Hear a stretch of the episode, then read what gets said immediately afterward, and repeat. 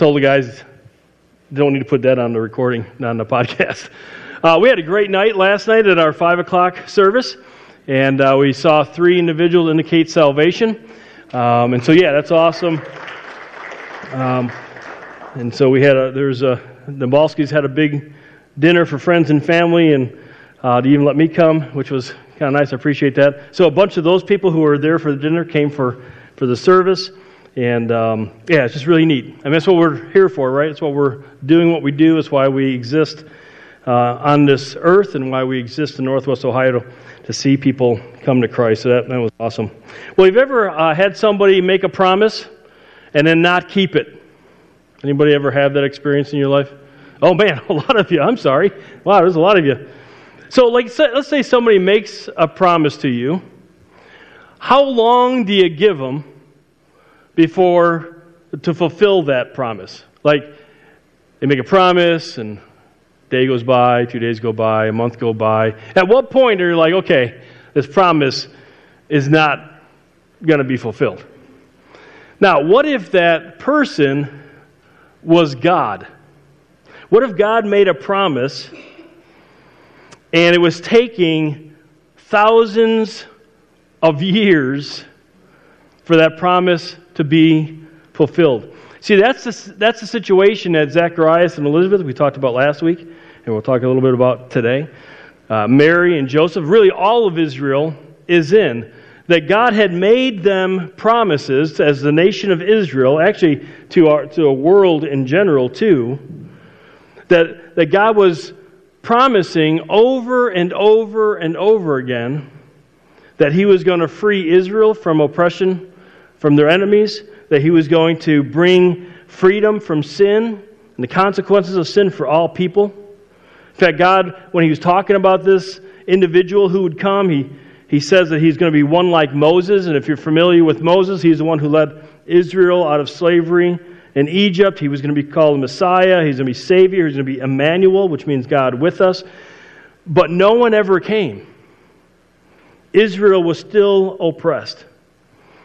And then, 400 years after the last time God promised this, an angel, Gabriel, we talked about this last week, shows up and he says, Now is the time for the promise to be fulfilled. So, no wonder they're shocked because God was going to fulfill the promise in their time through these people. I mean, imagine if God were to come to you and say, Hey, I got a huge, big old mission for you. You'd be like, Well, why me?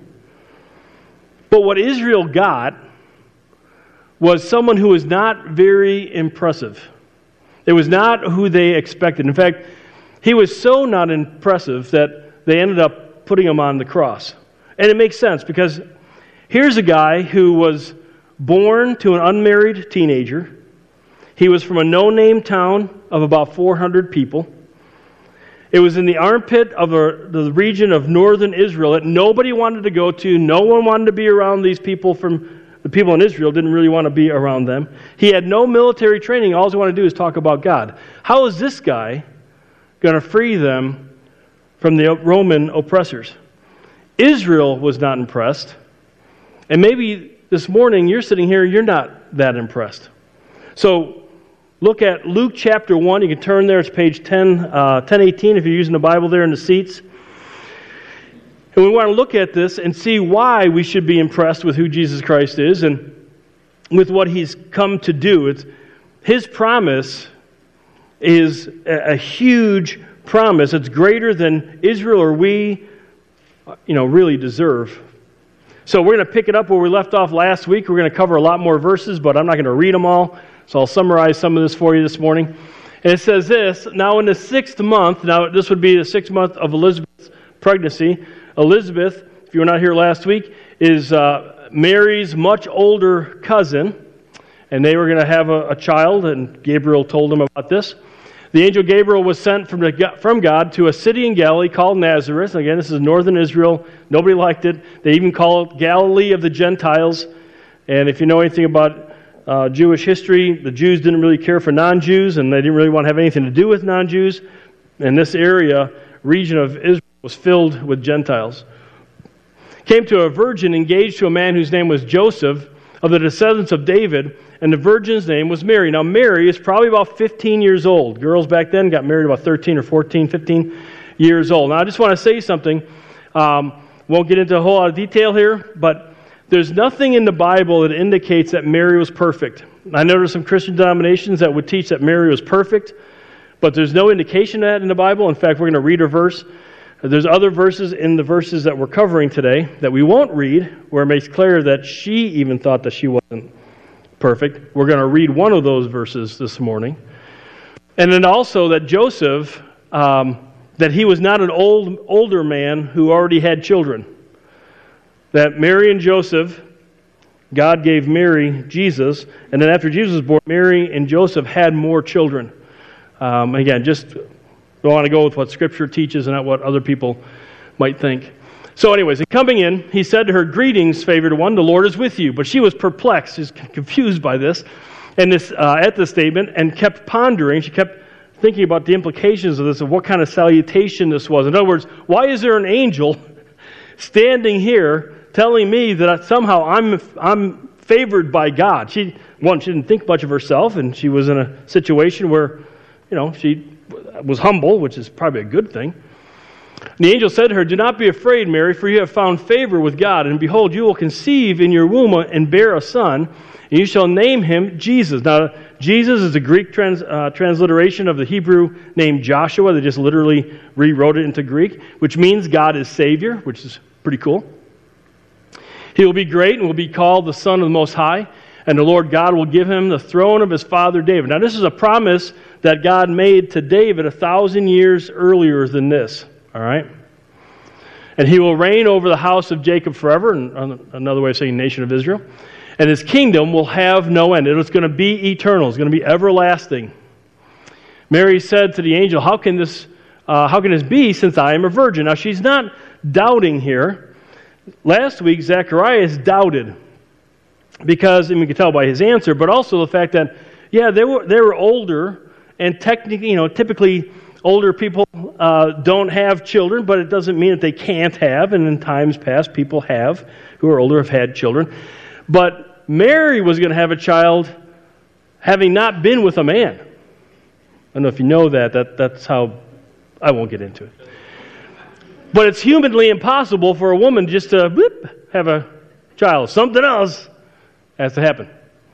So the angel answered and said to her, The Holy Spirit will come upon you, and the power of the Most High will overshadow you. And for that reason, the Holy Child shall be called the Son of God. And behold, so if you want proof that this is true, even your relative Elizabeth has also conceived a son in her old age, and she who was called barren or infertile is now in her sixth month. For nothing will be impossible with God, which is an awesome promise. And Mary said, Behold, the bondslave of the Lord, may it be done to me according to your word. And the angel departed from her. And so Mary's going to have a child by the power of God. And you talk about impressive. I mean, who cares who his mother is? Who cares what kind of training he has? Or who cares where he's coming from? This child is going to be called Jesus.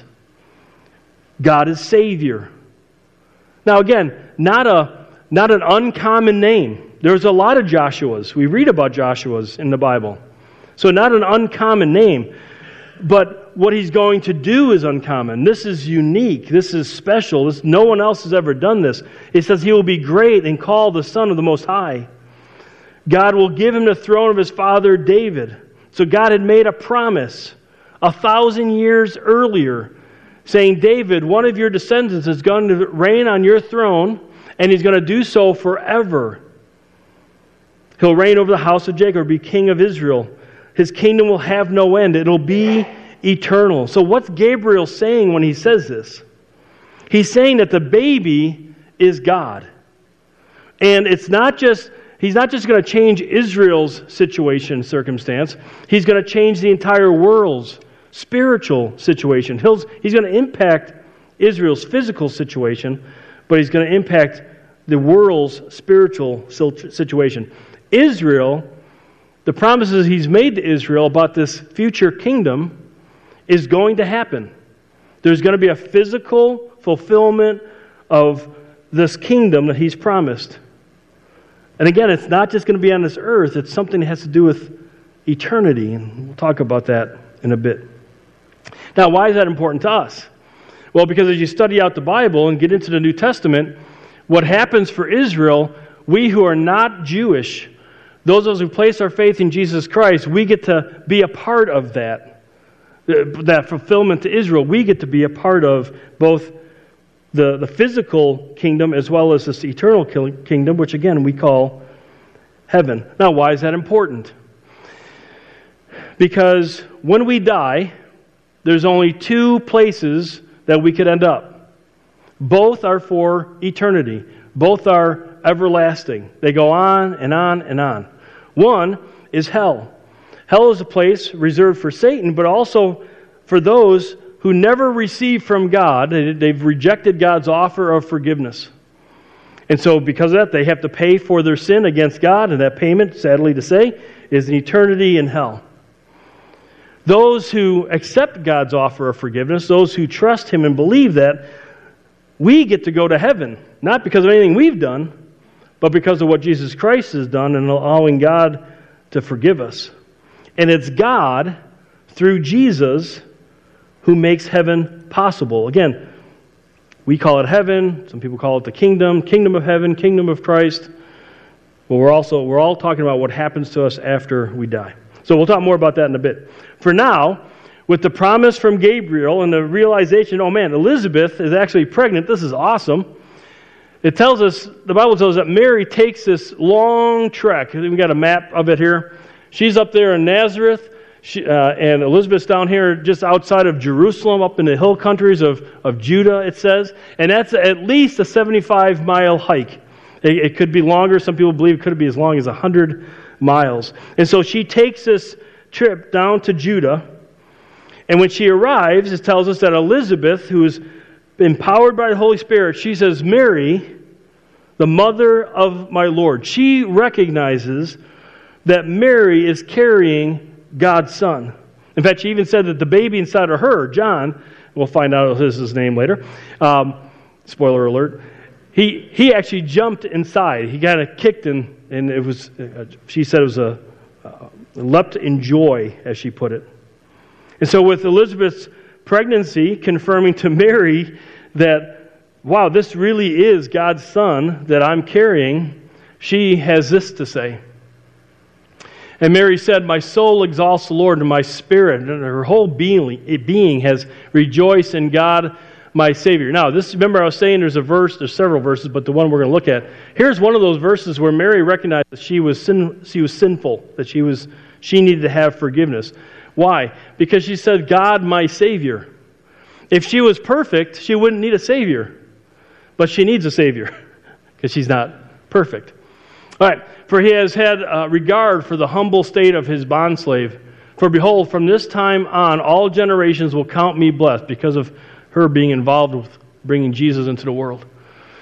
For the mighty one has done great things for me, and holy is his name, and his mercy is, is upon generation after generation toward those who fear him. Now, again, for those who don't know, when you see these capital words, he's not or letters, he's not yelling at us. Uh, he's going, referring back, or she's referring back to uh, the Old Testament, so referring back to Psalm 103. He has done mighty deeds with his arm. He has scattered those who are proud in the thoughts of the heart. He has brought down rulers from their thrones and has exalted those who were humble. He has filled the hungry with good things, again, going back to Psalms, and sent away the rich empty handed. He has given help to Israel, his servant, in remembrance of his mercy as he spoke to our fathers, to Abraham and his descendants forever. So, this is a, a promise that goes all the way back to Abraham that God is going to be fulfilling. And so, we see here, because of her humble um, condition, who, who, as she views herself, she's a poor teenage girl. She's saying, You know, I'm not much, but man, generations will bless me. They'll, they'll praise God and praise her for, for being a part of what God was doing. She's saying, hey, God's done some great and mighty things for Israel through the centuries, but now, the greatest thing He's doing, this is awesome that He is through me going to bring his Messiah, his Savior.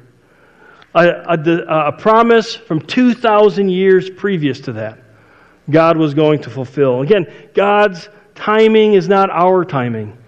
God takes time from our perspective, but He always fulfills His promises. So it tells us that Mary stayed with uh, Elizabeth for uh, about three months, and sure enough, as it usually is, you know, like if Kim were to leave the hospital today, Sarah would probably give birth, right? So Mary leaves, and uh, sure enough, Elizabeth gives birth. And uh, so eight days later, after, after he's born, eight days later, they do the circumcision. That's when they name the child. And so everybody is thinking, well, they're going to name him Zacharias after his dad, but Mary, or, uh, Elizabeth, no. His name is to be John. So they're like, what's going on? So they look over at Zacharias and they're like, is that right? And he's like,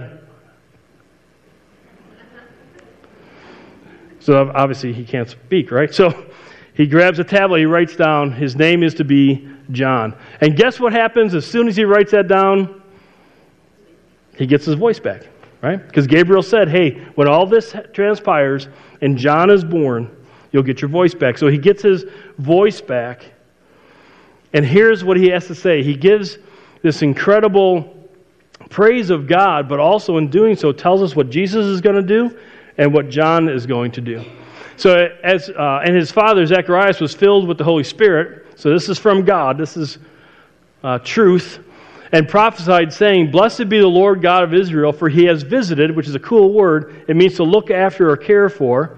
So He has visited us and accomplished redemption. He's freed us from oppression for His people and has raised up a horn or a person who has the power and authority of salvation or deliverance for us in the house of David his servant, as he spoke by the mouth of his holy prophets from of old, salvation from our enemies, from the hand of all who hate us. Again, going out of Psalm 106.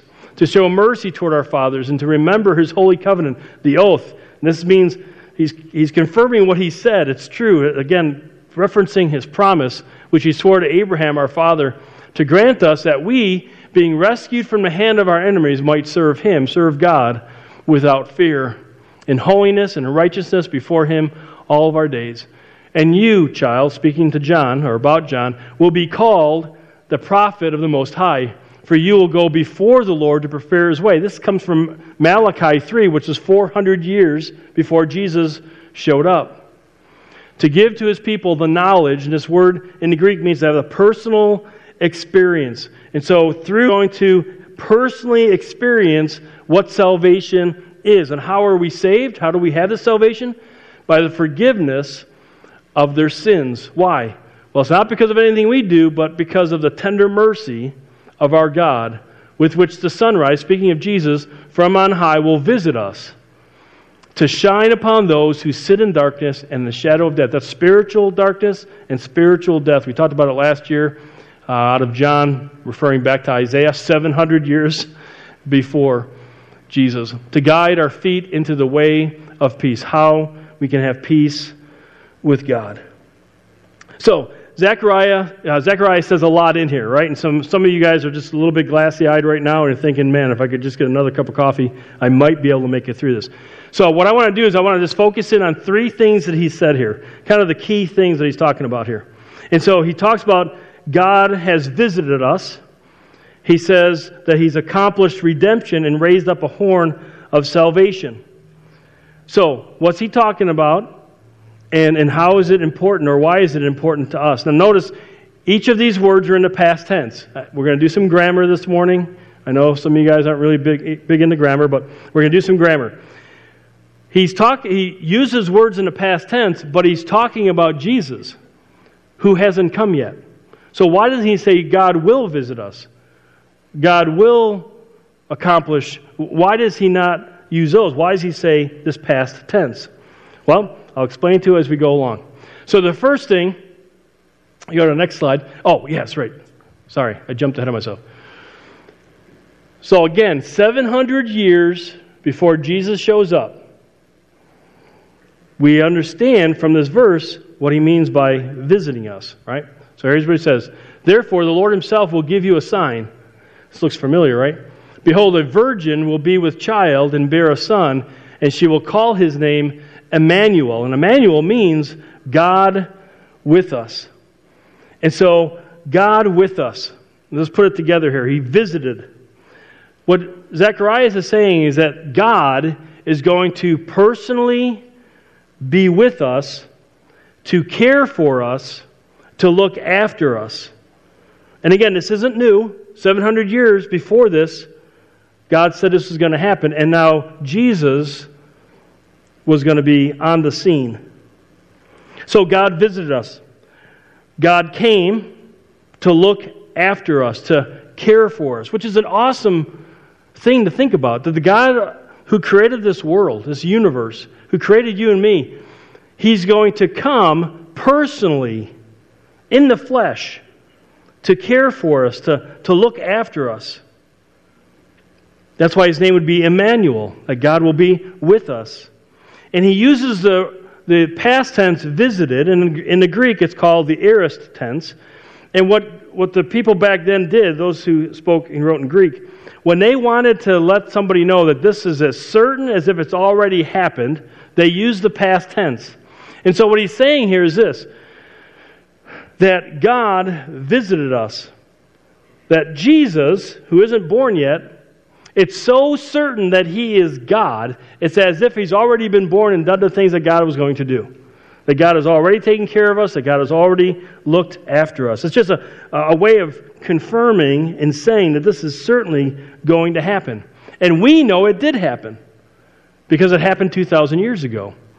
And we have the history of that. So Jesus is Emmanuel. He is God with us. He came to look after and care for us. In fact, Matthew uses quotes Isaiah 7:14 in Matthew chapter 1. So, what does Zacharias say he's confident God will do through Jesus? So now stick with me here. I got to break things, these things down. Hopefully, it, it makes more sense. So he's confident that when he takes care of us, what he's going to be doing in his taking care of us is that he's going to accomplish redemption and he's going to raise up a horn of salvation. Redemption means freedom from oppression, salvation means rescue or, or to be delivered from danger. Both of these are the aorist tense, so it's as certain as if it's already happened. That's what Jesus is going to do.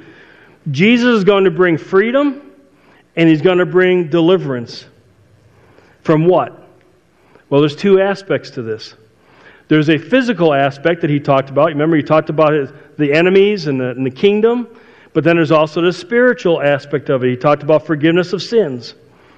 And so there's going to be freedom and there's going to be deliverance having to do with a spiritual issue and having to do with some physical things. So, the spiritual freedom, this needs to happen first. This is kind of the key that unlocks the door for the physical to happen. And so this is the this happens first. This happened when Jesus came the first time. We all know the story. Jesus lived a life, died on the cross, rose again, went back to heaven. And so the first time he came, again, Zacharias doesn't know this. We know this because we've gone through the rest of the New Testament. So he accomplished this on his first coming. He lived a perfect life. Uh, he dies on the cross. He didn't die on the cross for his sin, he died on the cross for our sin. He was perfect, he's God. And then once God takes care of our spiritual situation, then that opens up the fulfillment of the physical freedom and deliverance. This will happen at Jesus' second coming. Jesus Christ said he'll come again. It's still future. He hasn't come back yet. which I'll explain here in a second. So, like Israel waited 2,000 plus years for Jesus to come the first time, we're waiting 2,000 plus years for him to come back a second time. So, what are we uh, spiritually freed from or delivered from? Well, we're spiritually freed and delivered from our sin. The Bible tells us that all have sinned. We've all disobeyed God. We've all done what God said don't do or we haven't done what God says to do. And because of that, when we come to the end of our lives, if that sin isn't dealt with by God, then we we deal with it and we are judged by God in a, the eternal place that the Bible talks about, that's hell. But God, the Son, Emmanuel, put on flesh and came among us to look after us and care for us. He came to earth, He dies on the cross to take our judgment for our sin. Again, He never sinned. When we trust that, when we say, God, I believe Jesus died on the cross for me, then God says, Well, then I'll, I can forgive you of your sins. I take your sins and I put them on Jesus. That's what He says in, in verse 77, if you want to reread that. So Jesus frees us from sin's control in our life. So as we go through life, once God forgives us of our sins, the Bible tells us that God the Holy Spirit is placed in us. And God's, God the Holy Spirit's responsibility is to, to teach us as we read God's Word, to teach us what God wants in our lives, and to empower us to do life God's way. We don't continue doing life our way.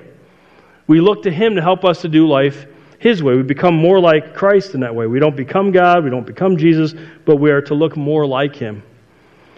And then Jesus delivers us from sin's consequences. So that when we die, we don't enter hell, we get to be in God's presence. We get to be in His kingdom. We get to be in heaven. So, what's the physical freedom and deliverance from? What's He talking about there? Now, this has to do more with Israel and what's going to happen with Israel. But as I mentioned before, we get to be a part of it, but these are promises that God has made to Israel. There's going to be a physical freedom and deliverance from Israel's enemies. Now, if you know anything about history, at what time in his, Israel's history have they ever been free from their enemies? None. Never.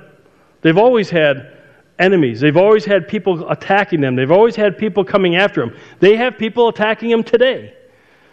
They're in one war, potentially two or three more on their borders coming their way. So this hasn't happened yet. This is something that's going to happen in the future. Now, you guys ready for some Revelation stuff? The book of Revelation? Some people just love the book of Revelation. They have no clue what it means, but they love reading it for whatever reason. It's so scary. Well, you know. Well, I'm going to I'm going to give you a spoiler alert. And when you get to the end of Revelation, this is where all of this comes back to, and you can read it for yourself. You have a seven year tribulation period. Uh, during that time, Israel's being attacked by the Antichrist and all that kind of stuff. Jesus Christ returns for the second time, returns to earth. And he wipes out all of, of the people who have not placed their faith in Jesus Christ. He judges them, the only ones left then are Jewish people who have placed their faith in Jesus Christ and maybe some Gentiles who have placed their faith in Jesus Christ. It says that at that moment, Jesus sets up his earthly kingdom. It's a thousand year reign of Christ on earth, the millennial kingdom. The only people going into that are Jewish people who have placed their faith in Christ, and maybe in the Gentiles who maybe they're still who have placed their faith in Christ. Those are the only people who go into that kingdom.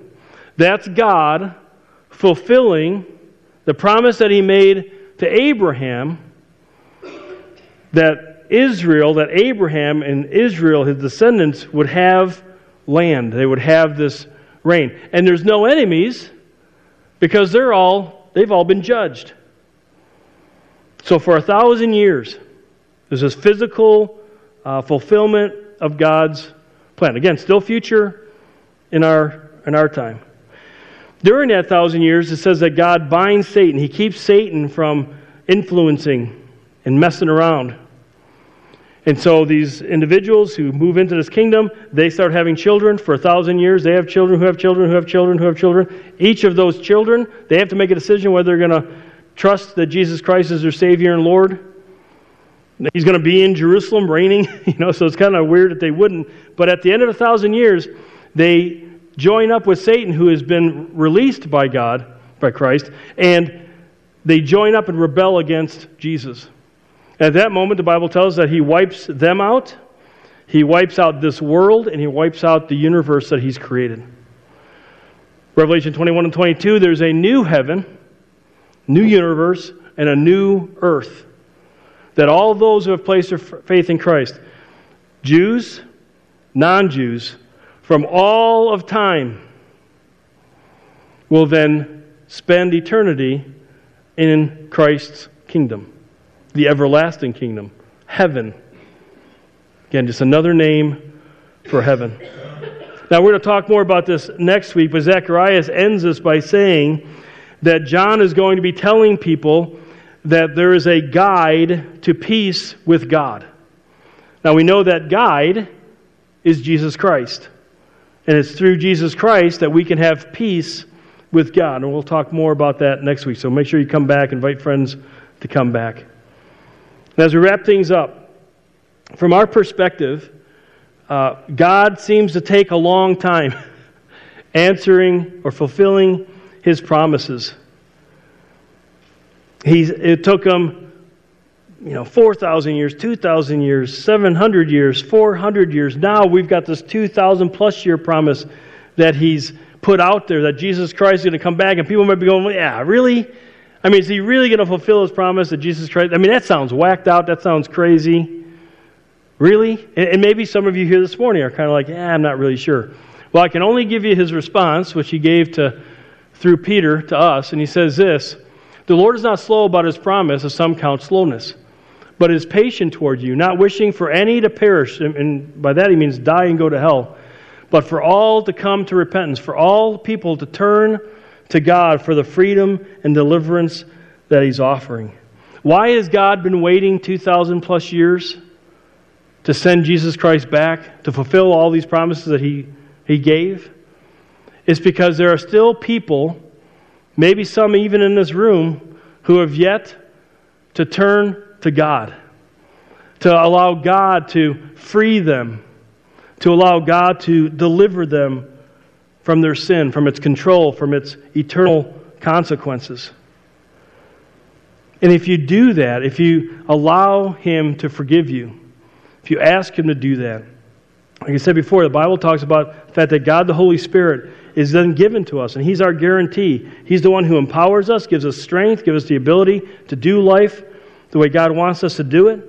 And then when we die, He's the one who guarantees that we're going to spend eternity with Him. And so we look at our, our takeaways today. Uh, and again, if this is your first time with us, we, we do takeaways. You know, we try to bring all this down um, and this is when some people actually wake up because, oh, we're the takeaways. All right, good. So the first one is this some of you may need to make this your takeaway that you need to accept God's offer to free and deliver you from sin and hell. The fact that Jesus is your Savior. He's the one that you need to put your trust in. He'll save you from your sin. And you ask God to forgive you of your sins. And God tells us that when we trust Him, when we can trust what He says, we can believe His promise that if you say, I believe Jesus died on the cross for me, please forgive me my sins, we can trust that promise that immediately our sins will be forgiven. That He is our Savior, but then He's also our Lord. And what that means is that from that point forward, our entire um, eternity has changed. From that moment forward, the time we spend on this earth, is changed. We're no longer living for ourselves, we live for God. That's why Zechariah was talking about serving Him. We serve God, we do what God wants us to do. And then when we die, we spend eternity with Him. So I just want to challenge you here who may not have that confidence that you have that relationship, that you've had that, your sins forgiven. Just take a moment right here, right now. Just in your own heart, in your own mind, have a conversation with God and just say, God, I know that I'm a sinner. I know that I'm separate from, separated from you. I know that I would end up in hell without you. Please forgive me of my sin. I believe Jesus died for my sin. Thank you for forgiving me. And if you do that, God will forgive you of your sin. And He will be the one who takes care of you, who looks after you on this earth, and then takes you to heaven one day. And if you make that decision, I'd love to know about it. And what, how you could do that is if you're real bold, uh, but I'm not sure why people have to be bold to come talk to me, but whatever. Um, someone said last night, Wow, you're so smart. I'm like, You really don't know me. But, anyways, um, come up and tell me afterwards in the lobby. Just let me know, hey, I prayed, I accepted Jesus as my Savior and Lord. And we got some information that'll help you understand what you did there. If you don't want to do that, then just write your name on a Connect card and then flip it over on the side. I trusted in Christ today. And, and that way I can at least pray for you. If you want me to send you some information, put your contact information, and I can send that to you. Well, if you made that decision this morning, just now, or if you've made a decision sometime in the past, here's what our responsibility is. Here's our takeaway. We need to bring this message to people in our lives. John was born to prepare the way for Jesus, to go ahead of Jesus with this message. Jesus then commanded us to do the same. That's why we're here. That's why we do what we do.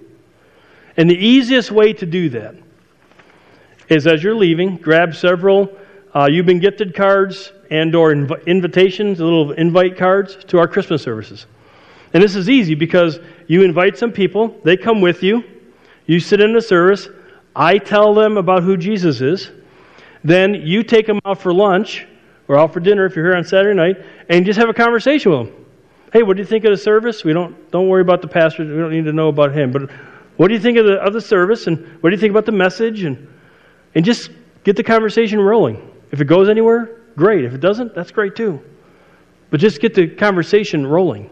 It's the easiest way to share the gospel with people to let me start it and then you carry it on.